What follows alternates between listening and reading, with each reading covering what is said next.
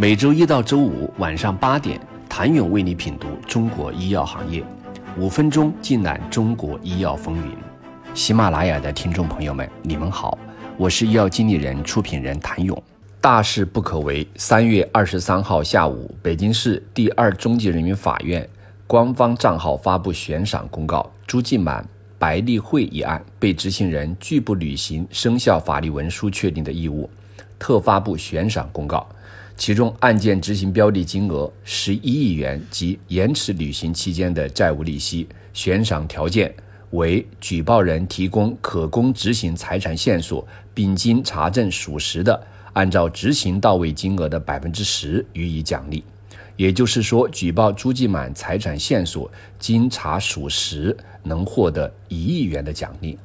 三月二十四号上午，玉衡也对此事做出了回应，强调原实控人朱继满和白丽慧大部分股权已经被司法拍卖，目前仍有小部分尚待法院处置，股价也已经体现了这一事件的影响。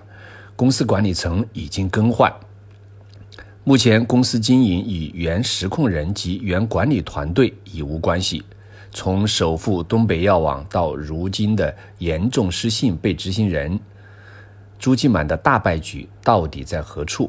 被给予新希望的玉衡生物能否走出玉衡模式，重新赢得自己的一方天地？朱继满的发家史其实不用过多的赘述。通过大单品芦瓜多肽注射液，朱继满将玉衡药业带到深交所上市。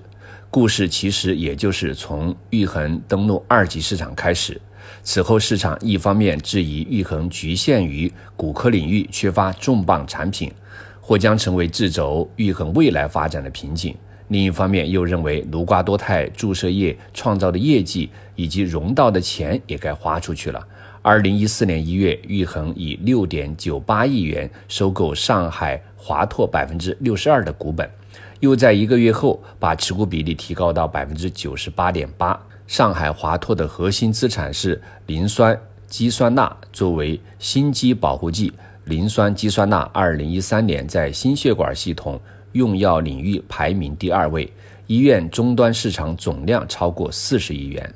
此外，磷酸肌酸钠是唯一能直接进入细胞并可以即刻无氧功能的全方位细胞保护剂，因此朱继满当时对磷酸肌酸钠的开发思路，其实也颇具现在创新药开发的整合式思路，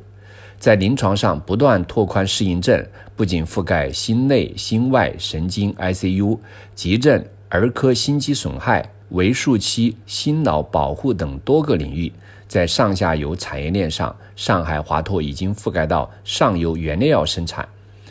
玉衡药业之后又收购了南京万川，后者为磷酸肌酸钠的代理销售公司。此后，玉衡一路开启买买买的模式。二零一五年，玉衡二十三亿收购山西普德；二零一七年，三十亿并购信邦。A 股上市八年，玉衡完成了十四笔并购，一共花了一百二十九亿。其中，辅助用药、中药注射剂大品种是其中的主要标的。当然，朱继满的收购也是当时的大环境所致。在二零一四年 IPO 开闸之前，很多企业选择并购进行资本退出。满怀对大单品渴望的朱继满，乱花渐欲迷人眼。但谁曾想？朱继满还没来得及消化并购资产，就遇到了二零一六年的股灾。想了解玉衡的前世今生，请你明天接着收听。